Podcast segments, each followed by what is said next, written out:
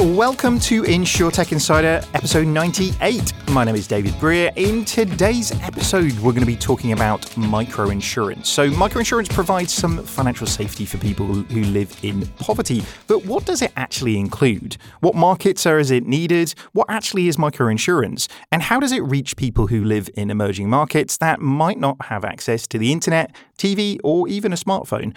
As always, I'm not alone to try and talk about this subject matter, but joined by some super duper awesome guests. First up, making her InsurTech Insider debut, we have Itumeleng Kgafela, who is the head of actuary at BIMA. How are you doing today? I'm well, thank you. Um, so I've just relocated to London uh, from Oxford, and I must say it rains quite an awful lot here. So yeah, just getting used to to the London weather. It does. Like Britain generally, like if, if somebody told you the weather was brilliant, like it's it, they lied. They just lied. So, uh, but uh, lovely views though, which is which is good. But uh, but yeah, weather weather's not so good. But thank you very much for joining us on the show. We'll come back to you in a second to talk a little bit more about BIMA and everything that BIMA does.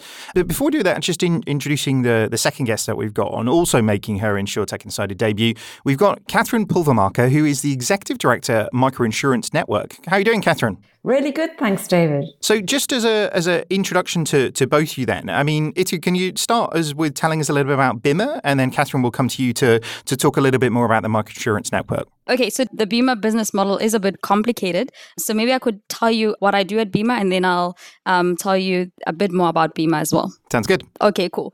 So yes, I am responsible for anything actuarial um, at BIMA. So a lot of people actually don't know what actuaries do, but um, basically, um, what I do is I design our products, um, I price our products, um, I perform regular experience investigations on our products. So, for example, looking at you know what does the lapse experience look like on our on our products, how are people claiming on our products, uh, providing just regular ongoing support to our local markets.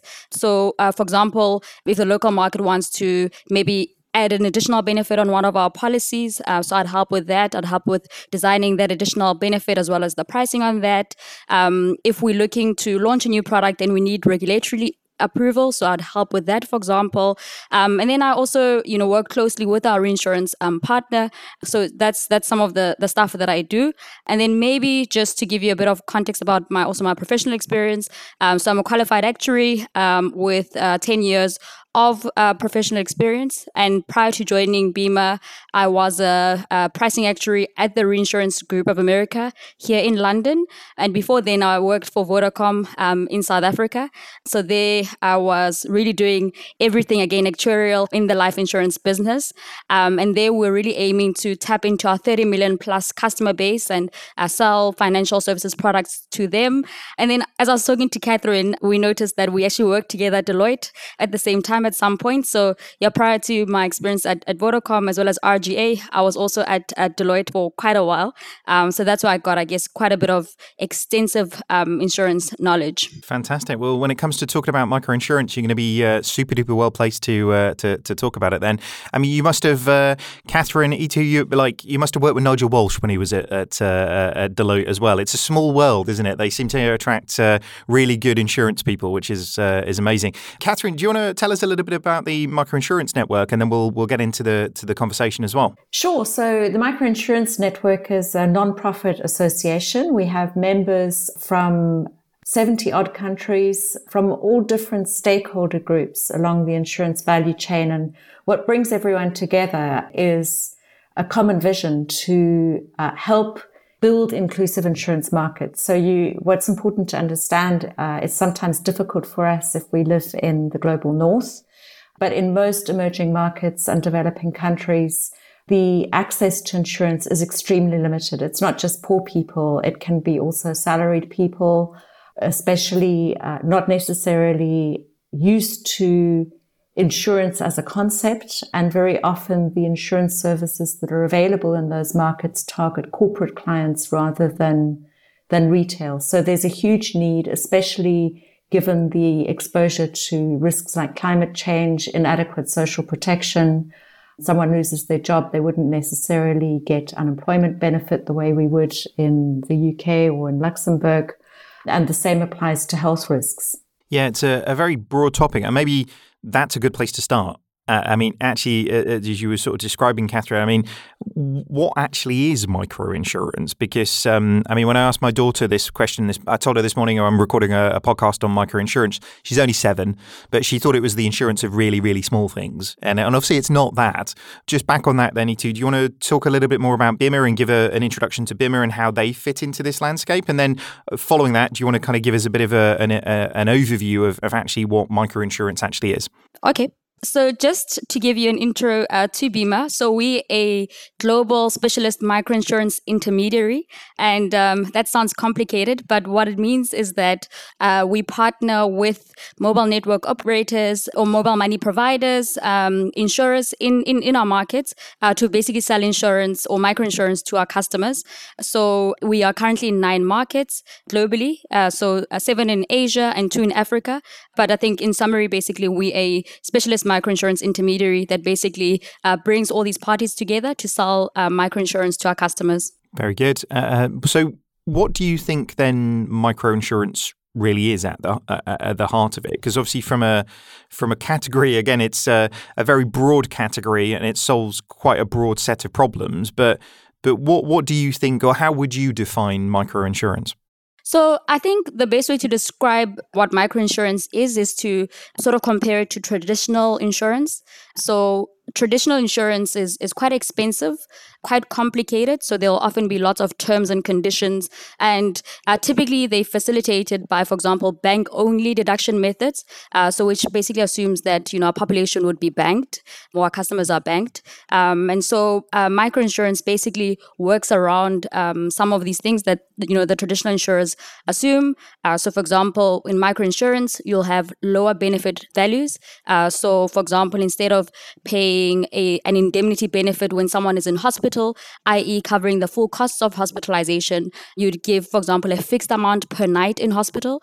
That way, you know, the product is is a bit more affordable. Or, for example, you might give a funeral benefit instead of life cover. Life cover is typically large um, sums of money, whereas um, funeral cover is really just intended for you to cover the cost of, of the funeral, for example. So basically, one of the key distinguishing um, factors that um, microinsurance has lower benefit values. And then also we try to accommodate, you know, our customers' affordability. Uh, so we'll try basically break down the payment into, for example, weekly uh, payments. Uh, so for example, in my at Vodacom, we charged um, less than a dollar a week um, for, for example, cover of um, maybe $350 of life cover.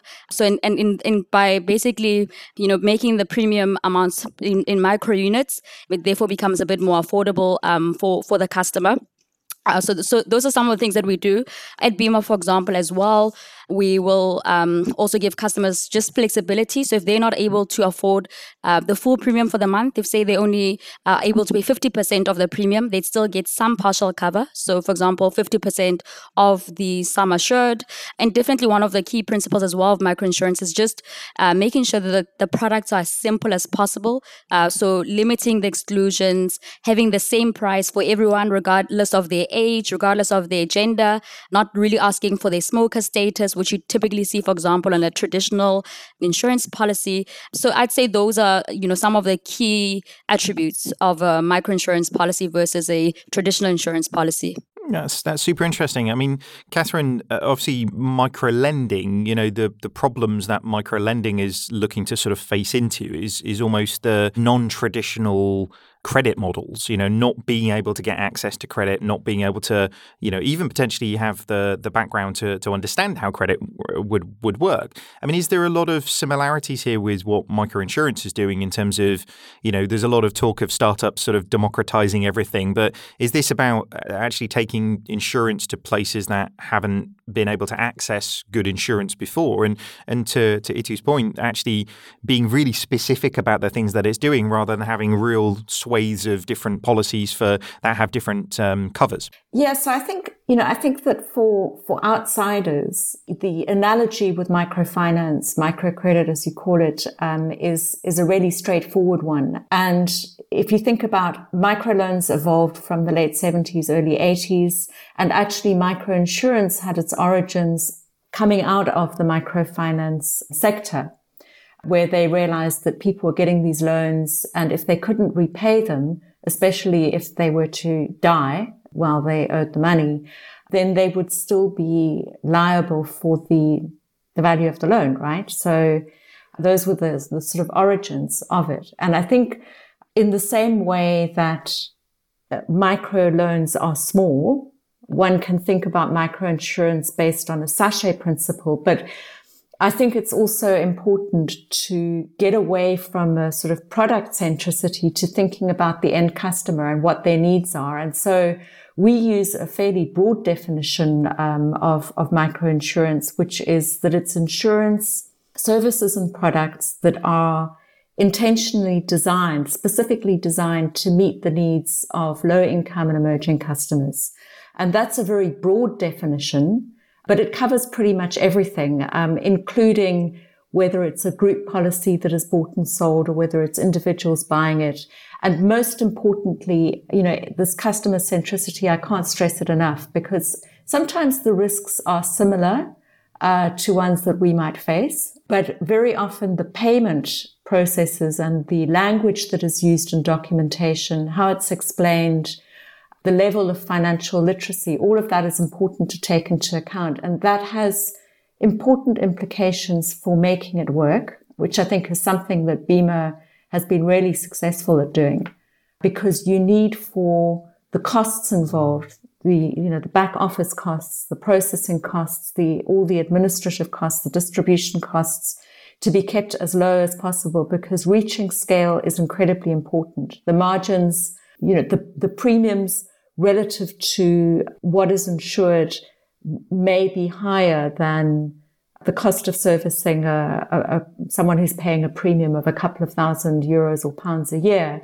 You're looking at premiums that may be 10 or 20 pounds or euros a year instead, right? Yeah, I mean it's it's interesting it, that and that point you you make there around often with financial services products, people take a mainstream product and try and figure out what they strip away from it in order to then you know give it a broader appeal and that doesn't work like it just doesn't work you know like so actually as you say using sort of more first principle thinking around uh, 11FS we use jobs to be done frameworks really extensively. Like what are the what are the brutal realities of day to day lives, and actually how do you solve those problems?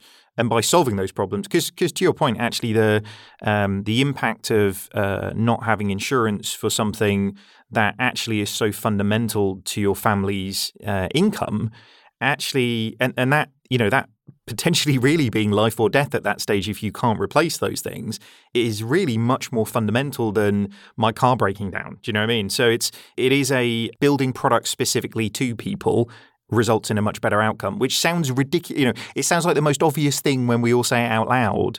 But it's amazing how many organizations and industries don't do that, right? Absolutely. I mean, to take an example from, from Kenya, where, as you may know, there are some very large slums and very large informal markets. Uh, in the last couple of years, I mean, it's happened fairly on a fairly regular basis over the years, but there've been massive market fires and people live in, a, in and around these markets.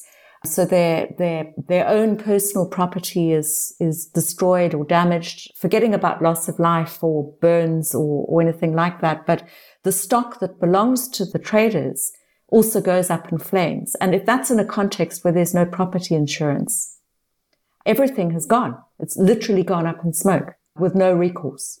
So it's uh, it's incredibly important. Yeah, and that has, uh, and as you say, that's not just um, that's not just one person's livelihood. That's you know generations kind of impacted at that at that stage, isn't it? So, I mean, I, I guess to to that point, and and sort of going back to the you know we talked a little bit about the manufacturing, how these products are, are thought about, how they're they're really created. But but I guess in terms of the distribution, you know, people always think you know manufacturing and distribution. How does those things kind of change for this? Uh, how does the how does the distribution of microinsurance differ from from more traditional, uh, you know, insurance products or policies? So we've had to be quite creative um, in the way we uh, distribute our products. Um, so as I mentioned earlier, we partner uh, with mobile network operators um, and mobile money providers in our markets who already have some trust with our customers. Um, and so we found that to get our microinsurance products out, those relationships are quite important. And also, um, you know, the mobile network operators can also provide us with leads, uh, which are very critical. You know, if we we to find you know our customers. Um, so yeah, I think different um, to the way we think about it for a traditional customer, and we're finding that I know the world is preaching all digital, but with our customer base, actually, we find that a mixture works. So we still have our Bima agents on the ground. We have our call center agents calling our customers to explain the products. So in this segment, you know, the education of of the products and the benefits is quite important, and hence you still need that human touch. Uh, I, yeah, so so basically, hmm, that's super interesting. I mean, I think in just in this early conversation, I think we talked about roughly 40% of the world when we're, we're in terms of the the geos that we've sort of talked about in terms of coverage but there seems to be you know differences in the ways in which these things are both adopted but also the ways in which that they're being sort of created as well so i mean catherine how, how much of that is down to I mean, definitely from our perspective, we've seen the regulators and the ways in which people have regulated within each geo really be like the the bedrock that everything is built upon. You know, the FCA and the HKMA and different players have sort of set a bit of an agenda. But uh, where are the regulators in, in this mix? Are they sort of driving the agenda or is it very different in different geos? It's very different in different markets. Um, so there are, and it's important to understand that insurance supervisors, um, they also have different mandates. So in a country like Kenya, sorry to use Kenya as an example again, they have a market development mandate. Similar, similarly in Nigeria, in Ghana. And so they tend to be more active in pushing it. Uh, and I think that what is important is, I think openness to innovation, you know, and, and really concerned to use insurance as a poverty alleviation tool, prevention tool, because the last thing you want is to be putting all of this effort into helping people emerge from poverty. They start getting on their feet. They're becoming emerging middle class households, which, which is still, you know, we're not talking about swimming pools and washing machines necessarily, but there's some stability. The kids are going to school and things are moving forward from one generation to the next. And then a disaster that we may be able to absorb, uh, any one of us, because we have some, some financial resilience or a network or social protection in the background that can push them straight back into poverty. And, and sadly, you know, we've seen that in terms of the impact of COVID. And so, yes, the regulators in each country, very, very different. I think that the International Association of Insurance Supervisors and their implementation arm access to insurance initiative have been doing really great work in uh, working with regulators, building capacity, providing training and guidelines importantly about what is needed to move the market forward because you need regulation that protects the consumer but that doesn't create such a bottleneck that there's no room for any, any innovation. And that that openness to innovation is incredibly important, especially in the field of insurance and insurtech, which is moving very quickly. And a good example is index-based insurance. So it, it's a completely different field from the one that Bima works in, but the regulations need to allow for regulating. You know, there's got to, it's got to be possible to regulate uh, for for index-based, and similarly the other thing that becomes important is that it's not just about the insurance regulator. You think about Bima's working in the field of life and health. There may be other government ministries that need to talk to one another in order for things to happen. Yeah, and that's a that's a real challenge, isn't it? Uh, governmental departments talking to each other in order to make things happen uh, is uh, somewhat of a holy grail to a certain degree, isn't it? But I mean, Ita, your, your organisation works across different geographies. I mean, how much have you seen different regulators operating in different ways? Yeah, I was actually going to comment on this. I think this is something that I'm quite passionate about. Um, in fact, this morning we were working on um, designing a specific COVID 19 product. And one of the considerations was, you know, will we actually be able to get this to market in time? So, in our markets, it can take up to six to nine months, for example, to get approval from the regulator. And so, we like if we do launch a COVID 19 product that maybe covers you in the event that you say are hospitalized as a result of COVID 19 or maybe COVID 19 vaccination side effects, that sort of thing. If it takes, you know, six, nine months um, to get this approval from the regulator, uh, the product almost doesn't become relevant anymore. And so it kind of holds you back from, you know, the practical innovation where you're trying to or respond to you know the immediate needs of our customers. And yeah so i think we've generally found that um, it does take a while to get approval generally um, for our products. It's um it's interesting isn't it? The regulators, you know, globally are in an interesting place because they've almost got to be ahead of every curve from a, a, problem and from a technological perspective in order to be able to sort of do it. But really, what most of all you're looking for is people who work with the industry to try and move these things forwards, don't you? But uh, I mean, it's a, it's an interesting one as well. I mean, just from a, a sizing perspective, I mean, uh, you know, Katharine, some statistics that came out from from the microinsurance network. So, out of 7.8 billion people on the planet, w- only 1.3 billion are what are called relatively rich, and that leaves 6.5 billion who live under very different circumstances. So, this is not just a you know a, a niche problem. This is not sort of a, a, small group of people that people can get around to solving a problem for. I mean, this is a, a big slug of the the percentage of the uh, the planet that we're, we're, we're talking about. So, who are serving these people? like, how are we accessing? How are we correcting that problem? Well.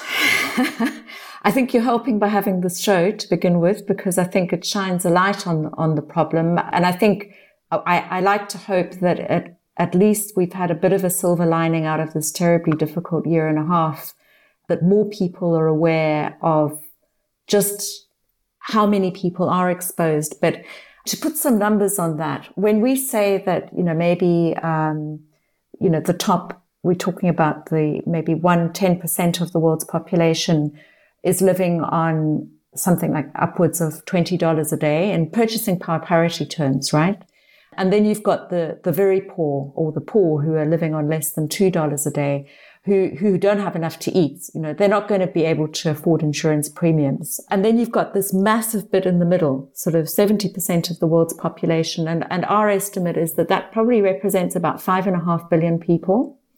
And of that five and a half billion, something between half a billion and a billion currently have some kind of access to insurance or using insurance without making any comment about how adequate that is to, to protect them fully, right?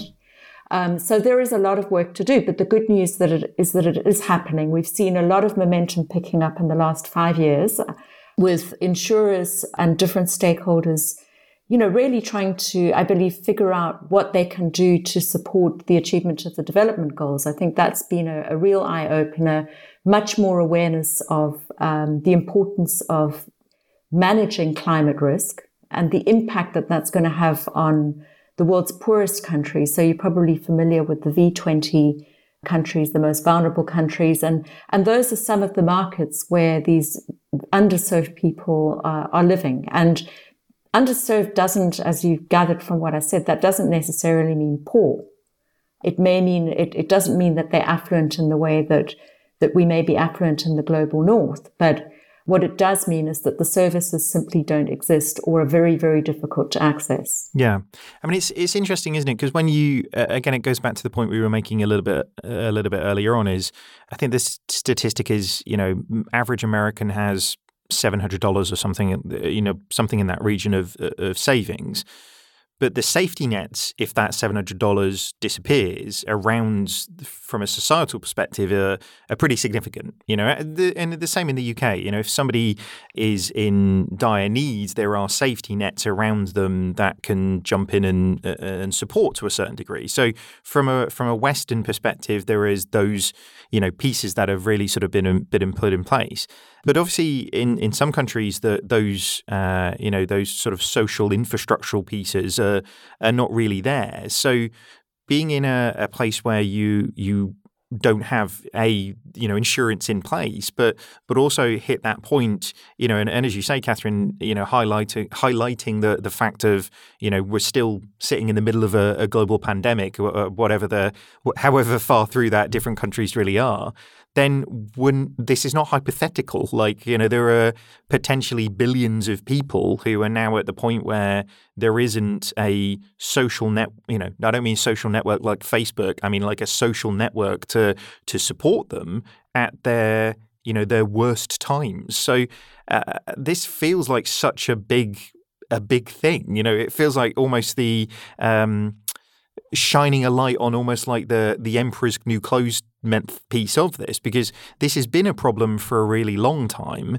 And it's only at the point now as you say that we're we're like it's desperation it's desperate to solve these problems that people are going to kind of step in and, and obviously you guys have been doing a huge amount to move these things forwards but and there's lots of different you know uh, people who kind of step in to make make things happen. But it's it's it's a difficult problem to solve isn't it? I mean it i mean how does that fit with the numbers that you've seen because obviously when you start seeing that really there's you know such a huge slice of the planet, not just you know particular countries in them in themselves who are you know really being so underserved by the uh, the market. Then a, I mean that's an amazing opportunity to to do what you're doing and provide services and provide products that that really can connect with the real problems that people have. But but also it just really shows how much more we've got to do. Yep, definitely. I mean, from the numbers we've seen, um, less than 75% of our Bima customers are accessing insurance for the first time.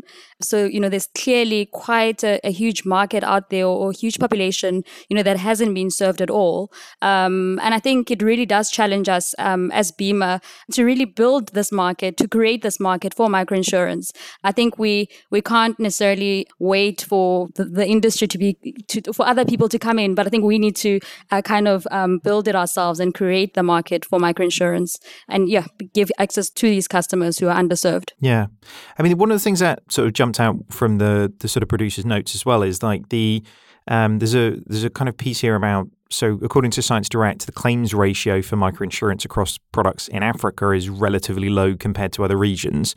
I mean, why do you think that is? What What do you think that's sort of driving that? I mean, Katharine, do you want to do you want to start on that one? Yeah, I'd really like to jump in with that, and uh, you know, also just to some of the previous points, saying there is a massive problem that needs solving. But the good thing is that we are seeing progress, and on the claims ratios, actually, uh, you may be familiar with our, uh, our flagship report, the landscape um, of microinsurance uh, which is a massive data collection exercise that we do every year. So we've we've just got the numbers in for this year, um, and we're working on the analysis. And it's true that back in 2015, the claims ratios for Africa were uh, lower than other regions, but that had some. There were some very specific reasons for that, um, and we've actually seen the opposite in the subsequent studies that we did in 2018. Um, data from 2019, data from 2020. And uh, interestingly, I think there's a story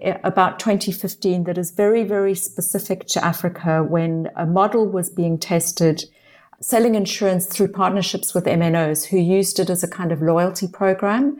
And a lot of times the, the MNOs may not have had skin in the game and the customers weren't even aware that they had the insurance. So if customers aren't claiming when there's an incident that happens, you're going to get a low claims ratio. So I think that's an important factor. And that's not to say that all of these models failed because we know very well that they didn't all fail, but there was a big enough impact on it for that to be the case. And I think the other thing is that the devil really is in the details. So we collect the data. It's a, it's voluntary participation from insurers.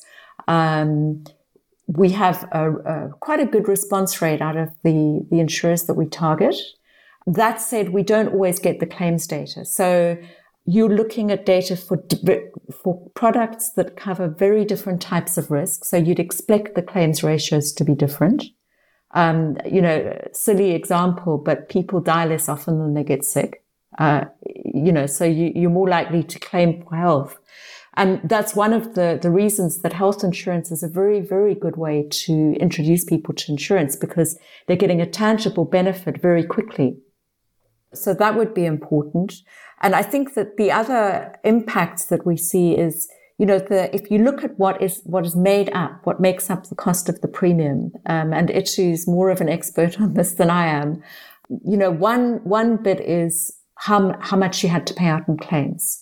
Um, then you've got all the administrative costs, the reserves that you have to keep aside for future years, um, and then the costs of distribution. And cracking that nut and doing it effectively really, really relies very heavily on technology and insurtech as much as building the trust that in, in through this human touch that, that Itu referred to to earlier. So you'd expect there to be different um, levels of claims ratio. It also depends on how old the products are. So there are some technical reasons that you'd expect variation from year to year.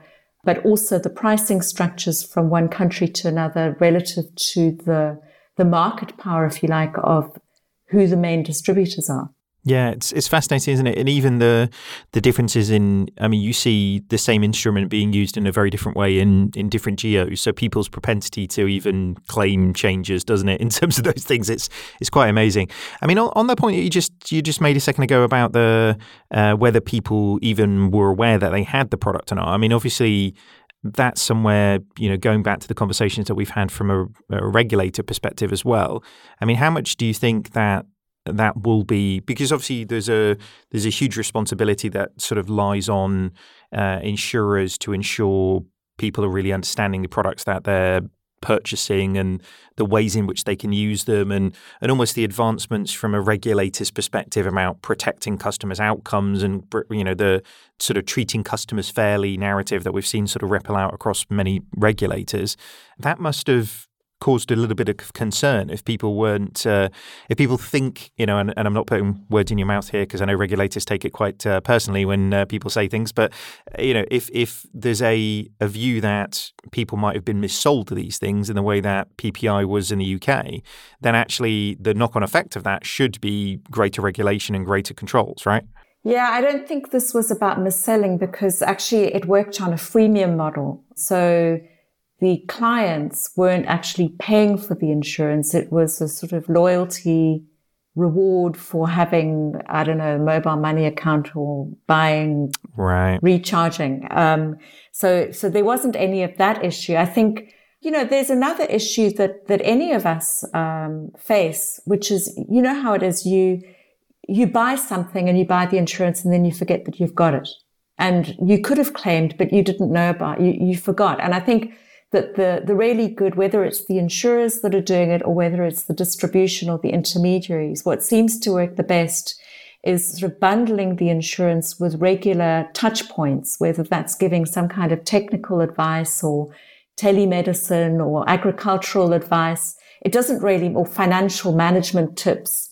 You're constantly then uh, whether uh, whether it's an SMS, because in a lot of these markets, people don't have they either don't have smartphones or they can't afford to use them regularly regularly because data might be expensive or coverage might be poor. That regular information stream, which is not just about taking their money through premium collection, is incredibly important. Yep.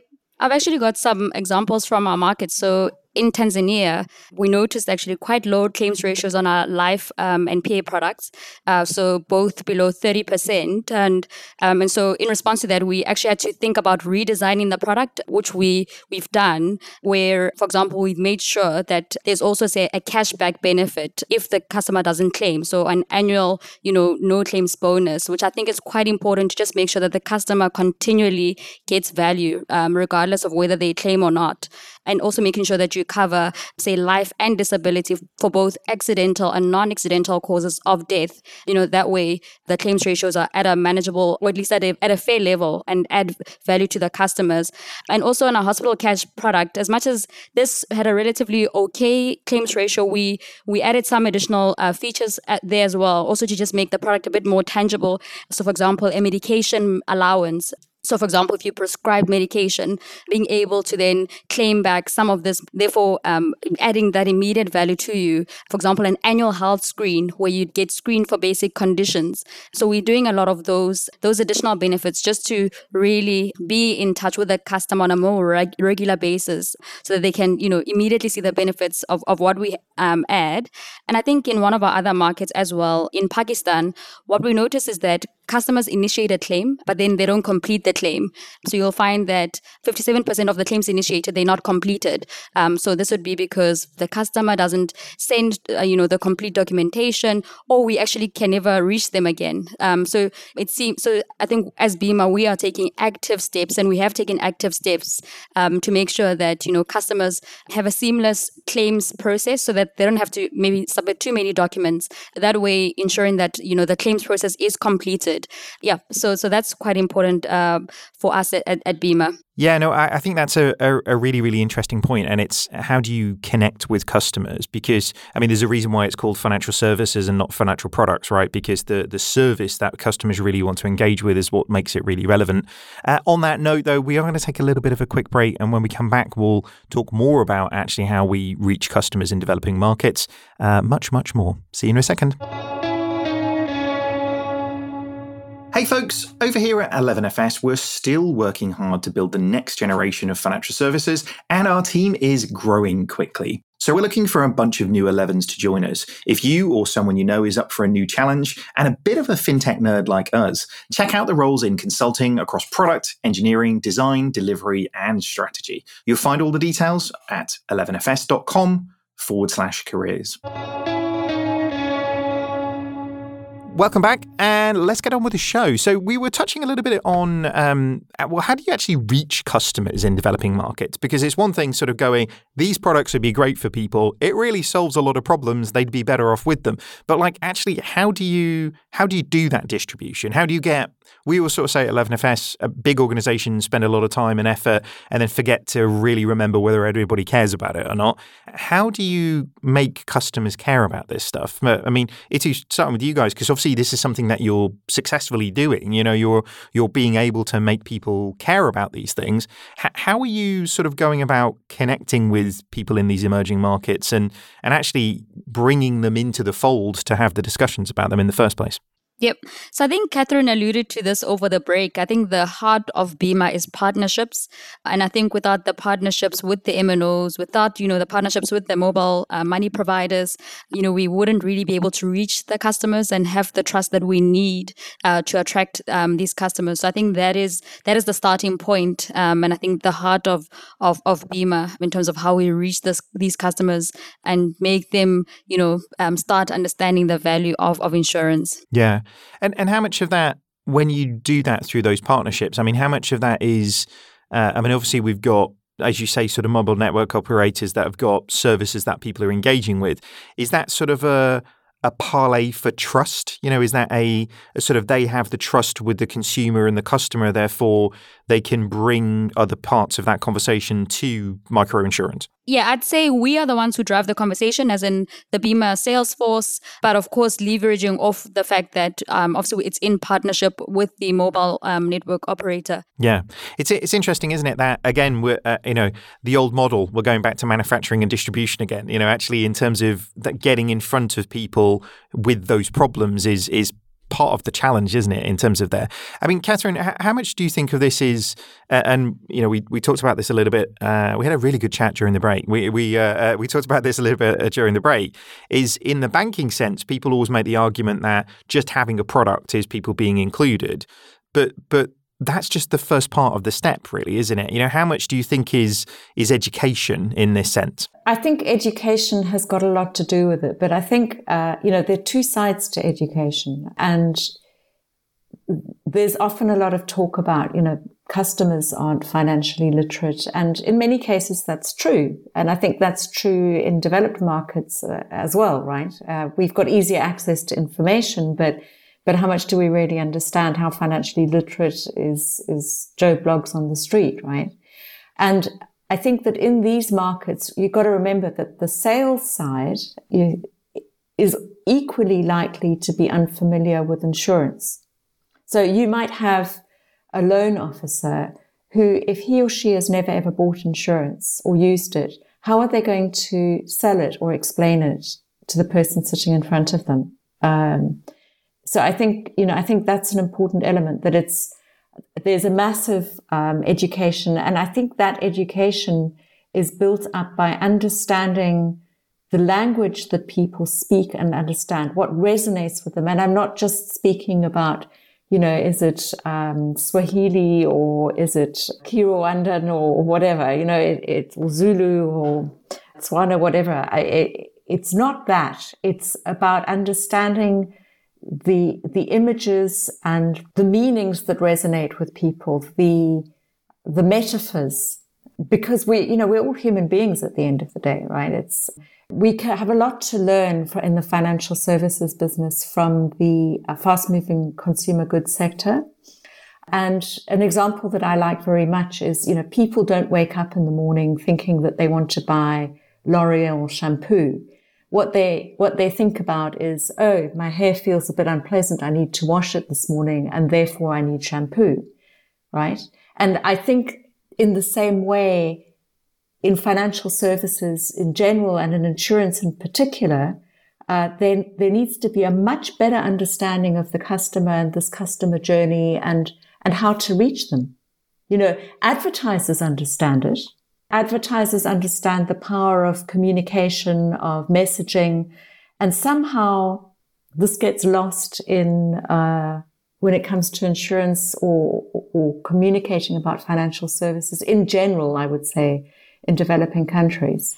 I, I, definitely agree with, with Katharine on that one. I don't think the microinsurance industry is doing enough to educate customers about insurance at all.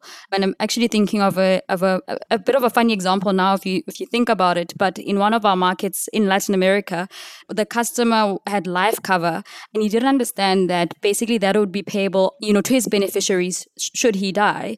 Um, and so he went into the office um, and um, basically was there to claim on his life thinking that you know it pays like on his life not thinking that life means you know on his death if you know what i mean. So there was a bit of confusion on that and he actually you know took out a machete and um, like almost ch- chopped off the like a finger of the claims manager or like a p- partially but luckily it was fine. It sounds funny now but i think we take some of these things for granted.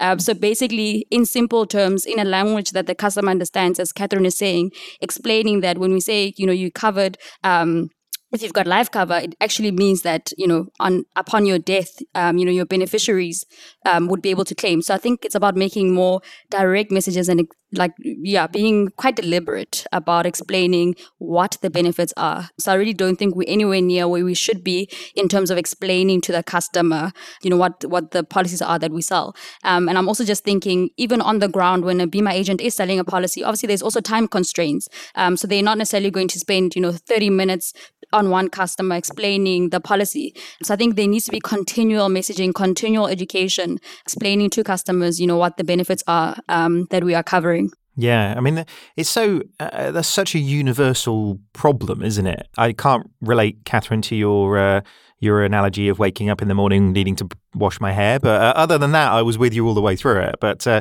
but the you know the idea that um, the person communicating the financial services product isn't like me, therefore they're not talking to me in a way that I truly understand. And and as you say, that's that's not just a, a developing markets thing. It's like um, you know, I think most people walking around the streets in London don't know what APR is, as you as you said. So it's and that's not that's not a, a diss. It's just we don't explain it. And why is it not simple for people to understand these things? It's almost a an industry that hides behind uh, sort of terminology to make people feel more important, you know, and that's that's just not good. You know, it needs to be relatable. Uh, I think that's almost the with choice and people going out of their way to to connect with people and and you know talk to people in the way that they you know just like human beings you know like that's where almost the the pressure on all organizations comes to to really improve on, on all of those those measures really i mean we we've done a really good job i think so far in this to to not talk about technology so much because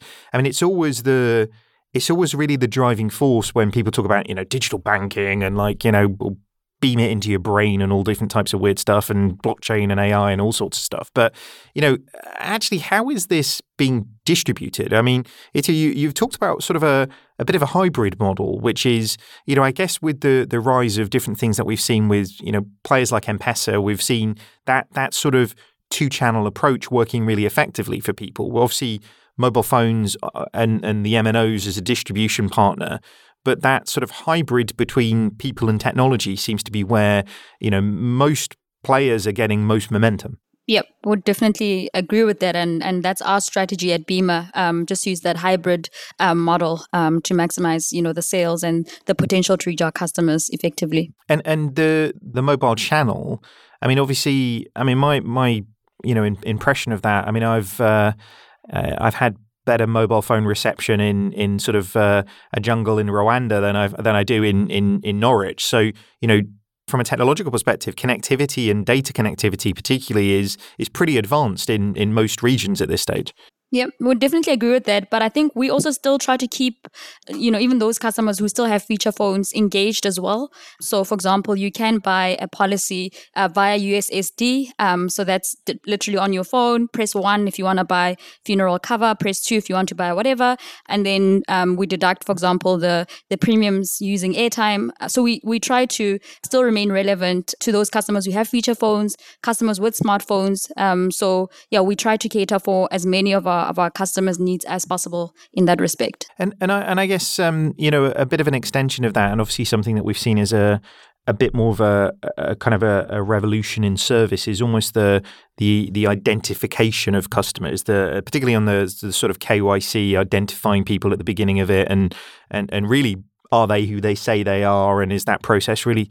I mean, how how uh, how well developed are kind of identity schemes within places where we're seeing a real surge in microinsurance. Maybe Itu, you've got probably uh, very good first-hand uh, experience of that in terms of uh, the work that you guys are doing at BIMA. I was actually going to ask Katharine uh, to comment uh, more on this because I guess in my experience, this is not really something that is a big part of what we do. But maybe that's because I'm an actuary in the back office and maybe I'm just, you know, not at the forefront of this. So I think I'll let Katharine, you know, talk from her experience. So, I mean, generally, I would say that identification can be a massive barrier. So, not all countries have identity cards. I mean, in the UK, you don't have identity cards for a start, right? I think my guess, and this really is, it's a bit of an educated guess. I did some work some years ago on inclusion with respect to identity cards because it's, obviously relevant for financial services and financial inclusion. You know, how do you know someone is who they say they are? And different countries have different levels of flexibility. So you could have uh, a community identifying someone and confirming that that that is uh, who they say they are. But I think with the technological advances that are, you know, super exciting, and this is partly what is driving the momentum that we're seeing in, in inclusive insurance um, and insurtech, you have the opportunity for biometrics. I mean, I don't most of the time enter my password into my phone, my passcode. It takes a fingerprint. And I think that we'll see that more and more. And will that technology automatically sort of filter down, drip down? Sometimes you see these innovations being adopted faster in markets that don't have anything else because there's already a vacuum or a void. Yeah, it's it's fascinating that, isn't it? The the idea that, as you say, if if there isn't any sort of legacy infrastructure, then essentially these uh, you know these leaps can be taken a lot quicker and a lot earlier. I mean, it's definitely what we've I guess we've seen with feature phone and therefore smartphone proliferation. We're seeing mobile be the the real channel of choice for for things. So it's uh, it is amazing to see. I mean, like I say, the the the KYC particular has been a, a bit of a bane of of most countries' adoption of of, of digital, uh, and actually because there isn't something in place doesn't mean it won't happen uh, won't happen super quickly. I, I guess to, to wrap up because I, I, think look, I think we could probably take one of these threads of conversation and probably uh, talk for the next six weeks on uh, on on on it in in itself. Given I think the the knock on effects that all of these different pieces have. But but where do you really want this to get to? I mean, obviously this is a there's lots of different directions that this can go into. I mean, Itu, where, where do you see the, the, the future of microinsurance really getting us to? I think for me, two words um, empowerment um, and protection. And for me, empowerment means that we need to be coming up with innovative product that also help in creating some generational wealth. So I think micro insurance uh, obviously is great because it offers protection, but I think we also need to en- enhance it so that, yes, I get paid out a, a funeral benefit on the death of, of my husband, but am I remaining with anything after paying for that funeral. So it's really about also um, maybe calling it micro savings or whatever it is. But I think there's just another layer that empowers and leaves a more generational kind of legacy as opposed to just the immediate protection. So that's the way for me uh, the future of microinsurance is, and that's what I'm passionate about. What do you think, Katharine? What what do you wish the the future for with uh, with regards to microinsurance? Well, I'm going to be a little bit radical and contentious here, but I think we should aim for a future where there's no need for a term like microinsurance. because what we really want to see is, is, is a world, a planet where there is resilience, there's sufficient solidarity and interconnectedness and a level of social protection everywhere for, for men, women, children, from any kind of background, uh, that, that really, I mean, to quote the, the UN strapline, that really no one is left behind. And so I think part of that desire to see no more use of the term micro insurance is also to, you know, let's think about the people. These are people that we're talking about. You know, so, so whatever it is, whether it's resilience for all, I like the term resilience because it encompasses so much beyond just risk transfer. And I think, you know, maybe one day a world where, where we don't even need that terminology or to differentiate between mainstream insurance that actually exists for only about 10% of the planet and micro that is for the other 90%. I think there's something really in that, isn't there? And I think, as we were sort of talking about a little bit earlier on, the the idea that micro insurance is somehow big insurance with stuff taken away, it just sort of does it such a big disservice. Um, a friend of mine um, at the Bill and Melinda Gates Foundation called Kosta Peric, uh, he said people don't want to be included; they want to be active. And, and I think there's something really in that. It's not about, you know, being nice to people and bringing them in. They want to actively participate in things and move them forwards. And, you know, microinsurance or, you know, insurance more broadly is just giving people the tools to to really be active in their lives and and as you say, to protect them and protect generations of, of people in them as well. So um, it's fascinating. Thank you so much, guys, for joining us and thank you so much for being so active in in really sort of pursuing this and, and, and making this change happen. We'll definitely have to have you both back to um, to talk more and more about this and all the different sort of things that this sort of spurs off. But I'm afraid we're going to have to wrap up the, the show and wrap up the conversation today. Um, where can people learn a little bit more about you and your company, Katharine? So we have a website, um, uh, which is www.microinsurancenetwork.org. We're on LinkedIn. We're on Twitter. We have, I think that our, our Twitter hash, uh, handle is at Network Flash. And uh, yeah, email us. We're a, a, small but very dedicated team, and we we answer our emails. Very good. Itu, where can people find out a little bit more about you personally and Bima? So personally, um, on LinkedIn, and then um, in terms of Bima, um, so we have a global website. Um, so that's www.bimamobile.com, and then we also have um, you know websites for the local countries as well. So if you want to look for Bima Philippines, for example, you can easily just Google that. Um, so yeah, that is where uh, we can be found. Very good. Thank you so much again for joining us, both of you. And uh, as for me, you can find me lurking mostly on LinkedIn these days. Um, thank you, everybody, for listening. If you do like what you heard, then subscribe to this podcast. Don't forget to leave us a review. It super duper helps other people to find the show. As always, if you want to join the conversation, you can find us pretty much on every social media channel at this stage. Just search for 11FS or InsurTech Insider. Or if you want to drop us an email, feel free. It's podcasts at 11fs.com. Thank you very much for joining us, everybody. We'll be back with another InsurTech Insider very, very soon. Goodbye.